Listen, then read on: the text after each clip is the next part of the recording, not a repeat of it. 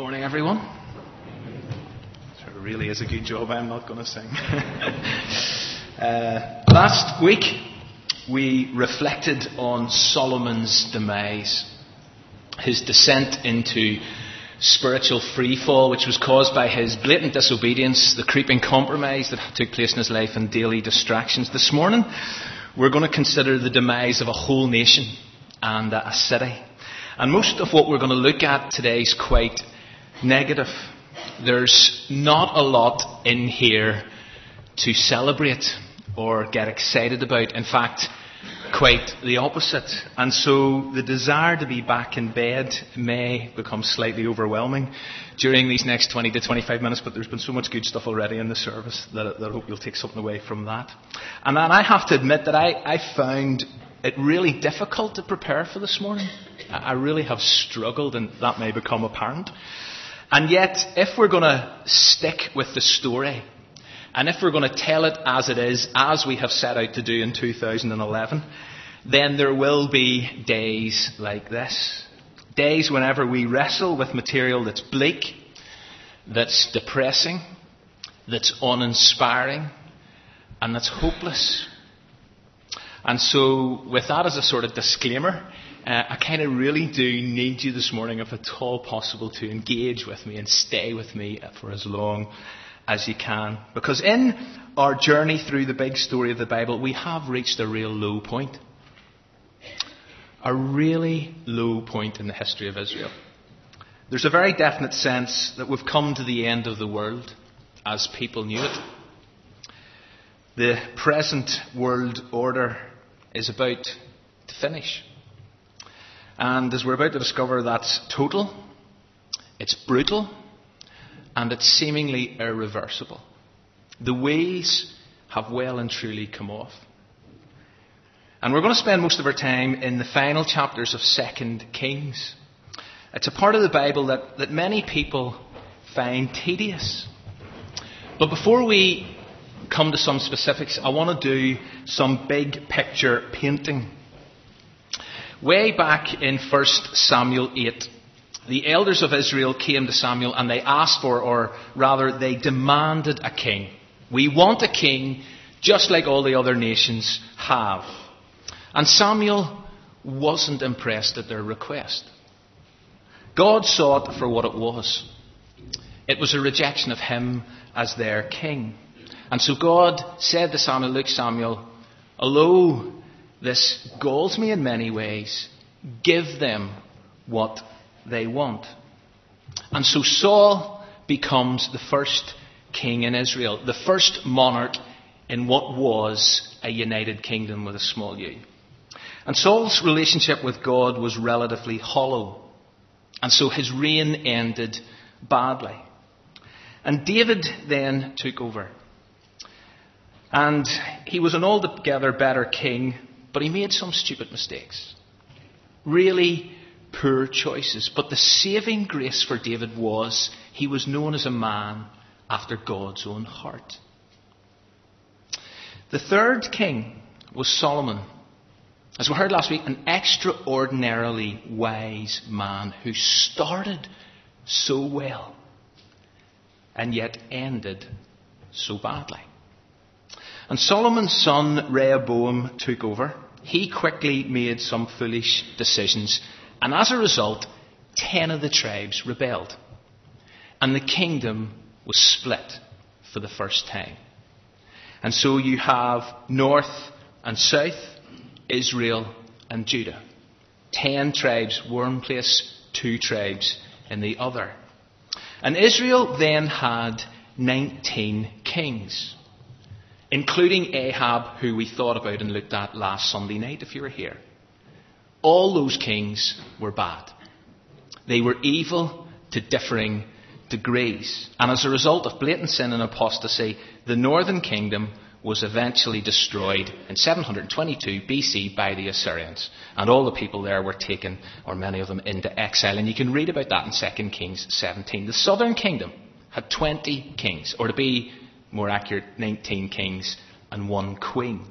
Some of those were good, e.g., Josiah, who Paul's already mentioned and who we will be coming to in a moment. But most of them, just to quote scripture, did evil in the eyes of the Lord. And as you read lots of the rest of the Old Testament, that is just something that occurs time and time again as you, as you engage more with these kings. And in the southern kingdom, eventually it lasted about another 140 years approximately, but finally it was invaded by the Babylonians and the people were deported and carted off into exile. And as I say, as you read the rest of the Old Testament, it's really helpful to know, and, and this is important, and, and this is why we are doing this big story, it's really helpful to know which prophets spoke into which context. And so, for example, people like Jonah and Amos and Hosea, they all were written into the northern context, to Israel. Whereas others, such as Joel and Isaiah and Jeremiah and Micah and Daniel, they're all directly connected to the southern kingdom. Now, I felt it was really important just to do that, to give you a sort of like big picture view of what has been going on. And now what I want to do is look at the fall of this southern kingdom, the fall of Judah, and the straw that actually broke the camel's back. The king who, in effect, pushed God over the edge, so to speak, was the 14th king. He was Josiah's grandfather, as Paul mentioned, a guy called Manasseh. Now, he became king when he was 12. He reigned, it says in 2 Kings, for 55 years. And if you turn to 2 Kings chapter 21, which is verse 394 in the Bibles in the pews, you actually read the catalogue of evil that he did. If you just glance down through verses 2 to 9, you discover just how messed up this guy was, including reaching a place where he sacrificed his own son. I mean, that's how bad things got. And at the end of verse 9, you read this that Manasseh led the people astray to such an extent that they did more evil than the nations the Lord had destroyed before the Israelites.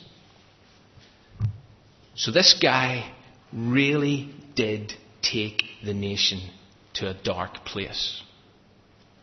And God couldn't take it anymore. Just could not stomach it any longer. And so, via his prophets, he speaks. Now, look at verse 12, because this is what he says. Therefore, this is what the Lord, the God of Israel, says I am going to bring such disaster on Jerusalem and Judah that the ears of everyone who hears of it will tingle now, for those of you who have been sort of following this series, this is the second time we have encountered the prospect of tingling ears. Back in 1 Samuel chapter 3, God tells Samuel that he's about to do something in Israel that will cause the ears of everyone who hears about it to tingle. And that thing, that something, was harsh. It involved judgment. It involved judgment on Eli's family, who, for example, were never going to see old age. Well, in 2 Kings 21, this tingling sensation that God speaks of is again an uncomfortable sensation. God is going to bring disaster on Jerusalem and Judah to such an extent that look at verse 13, what it says. God is going to wipe out Jerusalem as you wipe out a dish and turn it upside down. It's graphic imagery that God uses. Just like you wipe out a dish and turn it upside down, that's what I'm going to do to the southern kingdom. And listening to that, hearing that for the very first time, was clearly unpleasant. And in terms of us as have reflected on this, here and now, in our context, 2011. The prospect of God's impending judgment in our lives often has that same effect for some people. We all know that each one of us is destined to die. And after that, every one of us will face judgment. And for many people today, as they consider that, it's not something they like to hear.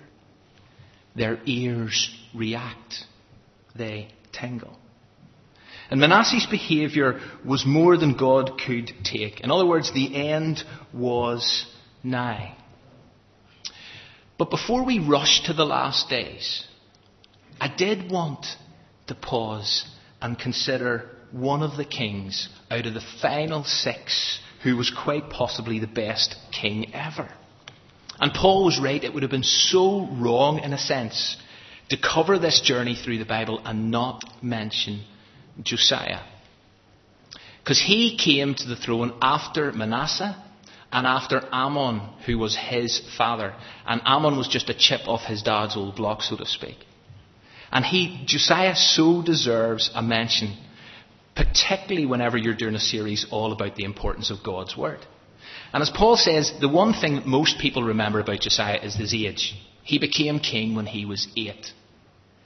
But the more striking phrase regarding Josiah is this He did what was right in the eyes of the Lord. And central to what it meant to do right in the eyes of the Lord for Josiah was this rediscovery of the book of the law and his reaction to it. And whenever Josiah is presented with God's word, he engages with it passionately. He really personalizes this to the point where he cries. He cries as he hears God's word. He rips his robes. Because as Paul said, he realizes just how messed up things have become. And as he compares God's word to people's behavior, it breaks Josiah's heart. And so he gets everybody together. And by everybody, I mean everybody, because it says from the very least to the greatest. And what Josiah does is he just reads God's word to them. He just reads it to them. All of it. And as a result, the people, it says, pledge themselves to the covenant. They say, okay, we're going to follow the Lord, we're going to keep His commands, His statutes, and His decrees, and we're going to do it with all our heart and with all our soul. And spilling out of that recommitment was a process of reform. So any articles that were made for other gods, they were burned. Idolatrous priests were done away with. Asherah poles were ground to powder. Altars to the starry hosts that were built by Manasseh, they were smashed to pieces. There was a major and an extensive reordering and realignment of authentic spirituality. And whenever people take God's word to heart like that, it has this potential to transform. It can transform an individual life and it can alter an entire society. It did here. And it still can do that, we believe, today. And when you get to the end of the list of the reforms that are in chapter 23, you detect a definite hint of hope. So look at verse 25. When we get to the whole end of this list of reforms, it says this Neither before nor after Josiah was there a king like him who turned to the Lord as he did, with all his heart and with all his soul and with all his strength. And as you read this story, if you didn't know the ending, and the problem is for so many of us, we do know the ending, but if you were to read this story at this point, you would think, hang on a minute, could there be a change in Judah's destiny?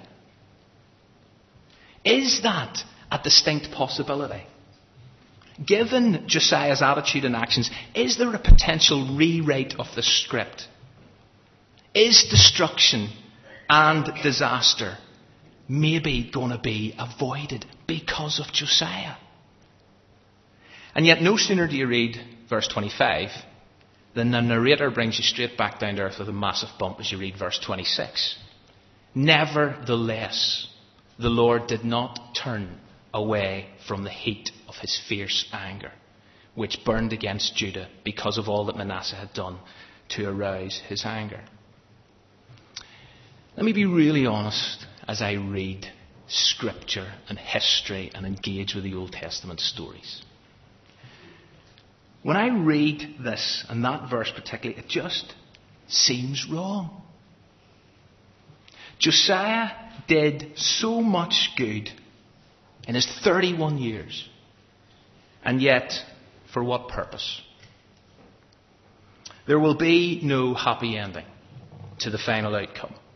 There's no guarantee of a better or a renewed future. Despite Josiah's response to God's word, despite the social reform that he instigated, despite the fact that he did what was right in the eyes of the Lord, that one word, nevertheless, just pulls the rug from beneath your feet and just leaves you flat. At least it does for me. But what is truly remarkable, and this is the bit I, found, uh, I find profoundly challenging about Josiah, is he knew this would be the case. He knew this would happen. He knew that nothing, no amount of reform, irrespective of how comprehensive, was going to stop or halt the impending doom for Judah. And yet, he still chose to faithfully obey God in the present without any hope of future reward. Now, just think about that for a moment. And I want you to look at this with me because in chapter 23, that's where you have the reading of the book. That's where you have all the social reform. But in chapter 22, before that happened, Josiah actually sent a delegation to a prophet to discover the fate of the nation. And Huldah, a female prophet, she wasted no time in clarifying the grim conclusion that lay ahead. Listen to her response. 2 Kings chapter 22, 16 to 18. This is what the Lord says. I'm going to bring disaster in this place and its people, according to everything written in the book of the king, the uh, King Judah has read.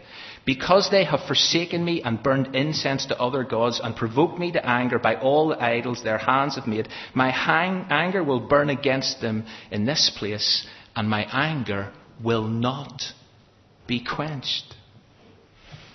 God's anger will not be quenched.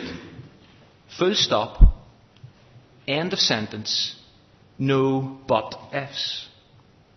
And so word gets back to Josiah that God's wrath is, if you like, it's coming, it's consuming, it's complete, it's certain. There's no get out clauses. There's no chance of God backing down or changing his mind.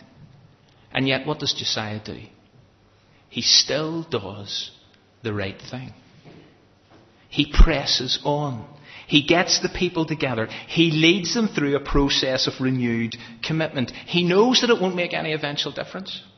He knows it won't save a nation. He knows it won't cool God's wrath. But here's the point Josiah's faithfulness does not confuse obedience with pragmatism. Doing the right thing may not change anything. But Josiah believes he should do it anyway. Why? Because God demands it. God deserves it. And so one commentator has put it like this Obedience without incentives is likely genuine. And you see, I find that challenging. Because what is it that really stimulates me to be obedient to God? Is it the hope of a renewed future? Or is it because God demands it and deserves it? As one other person has commented, Josiah knew that the judgment upon Judah was sure to come, but he wanted to press ahead with the reformation of Judah anyway. In this, he showed a diligence unmatched by any king before or after him. He wanted to go ahead with the reformation solely for the sake of the honour and the righteousness of the Lord. The Lord has a right to be served, even if our service does not bring about our salvation. And as I say, that is for me so provocative. It's challenging words. But so is Josiah's obedience and faithfulness. He is a shining example of someone who was prepared to obey God's word, prepared to keep the faith, even when they could see no hope of a reward. And I wonder, could I do that? Could I do that? Here was a man who was just truly in love with God. What Scripture said about him is true. He just loved God with all his heart, soul, strength, and mind. And that is why Josiah is described as the best of all the kings. But there is a sense that he was a king come too late. If only he had been pre Manasseh. If only. Maybe the story might have been so different. And so as we read on, we actually confront further evidence that there is virtually no hope. Look at verses 3 and 4 of chapter 24.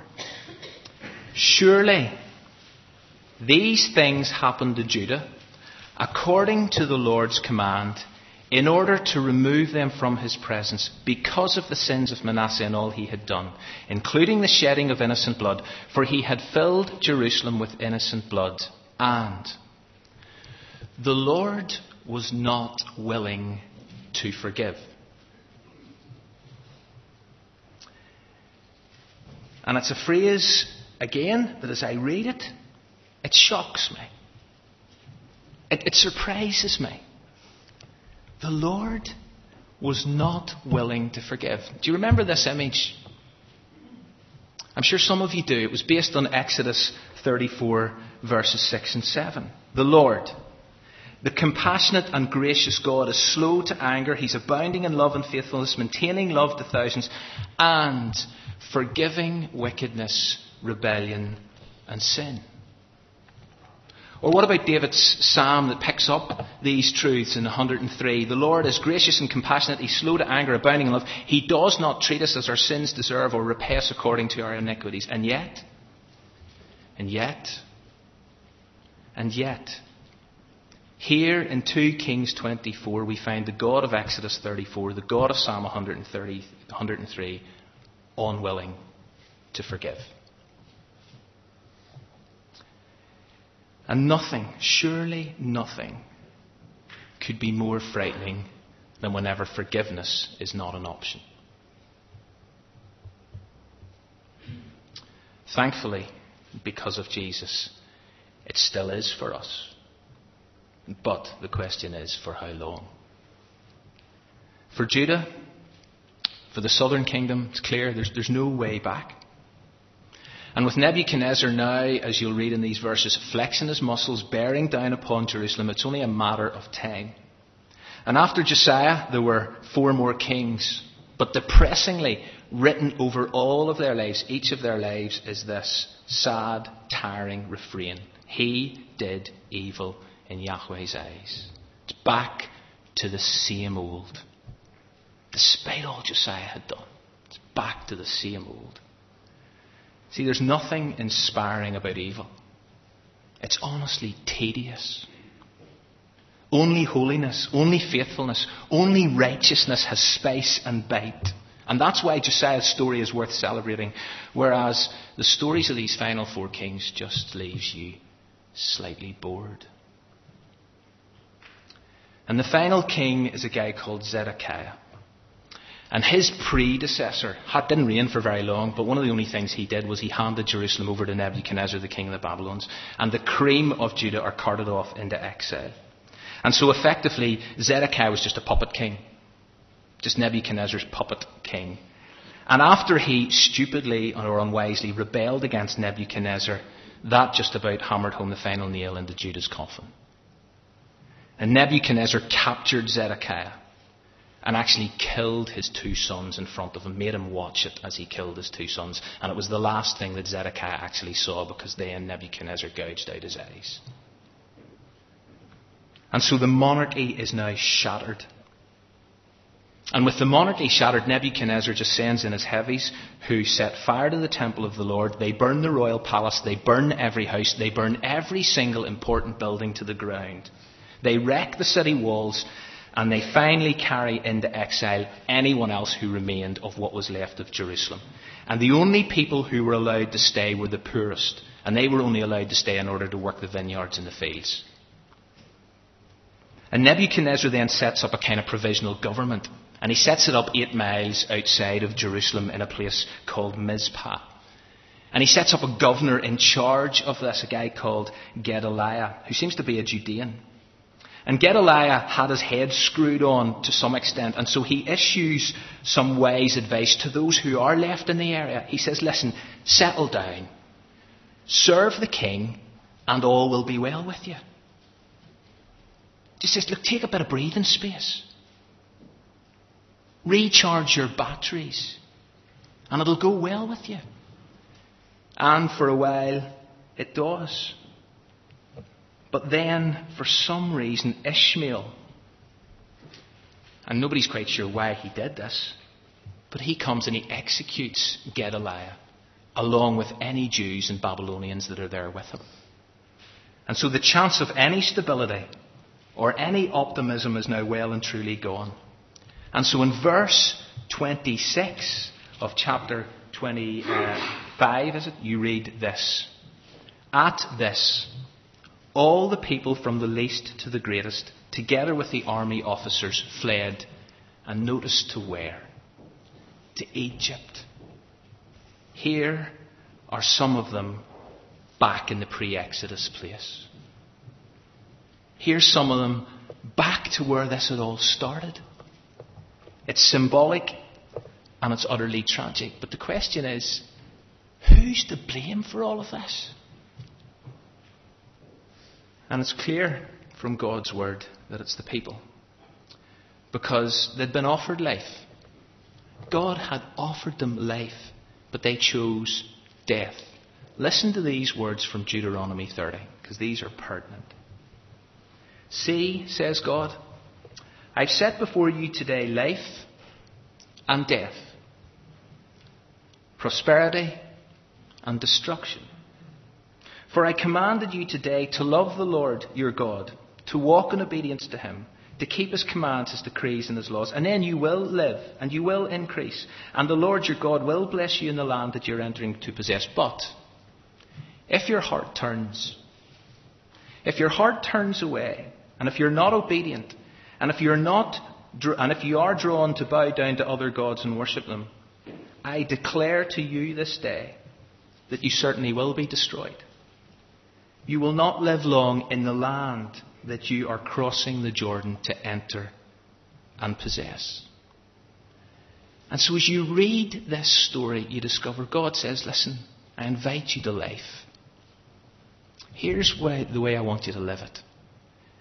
But the people repeatedly chose death. And the interesting thing for me is that this offer still kind of exists today. The last verse of chapter 24 says this. It was because of the Lord's anger that all this happened to Jerusalem and Judah, and in the end, he thrust them from his presence. And that is a truly chilling thought. That God reaches a point in time where he thrusts people from his presence. And as I understand God's word, that remains a distinct possibility. And I know this is not popular teaching. But this remains a distinct possibility that there will come a point in time whenever hope will disappear.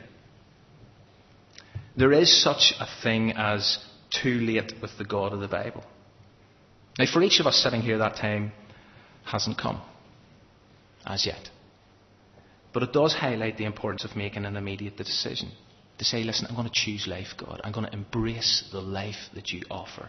I'm going to choose obedience. I'm going to choose to love you with all my heart, soul, strength, and mind. I am going to follow your ways. And countless biblical texts stress and affirm this, including many of the parables of Jesus. And therefore, my responsibility is to stress the urgency of that before it is too late. Because the story of Jerusalem and Judah could actually become our story in the sense that we may, it would seem, appear one day to find ourselves thrust from the presence of Almighty God. And that does not bear thinking about. And the reason that we still have the choice is because the big story didn't end at 2 Kings 25. God didn't walk away from all humanity at this point. There are still more chapters in the story. And therefore, thank God for all our sakes that our Essential Word series can continue.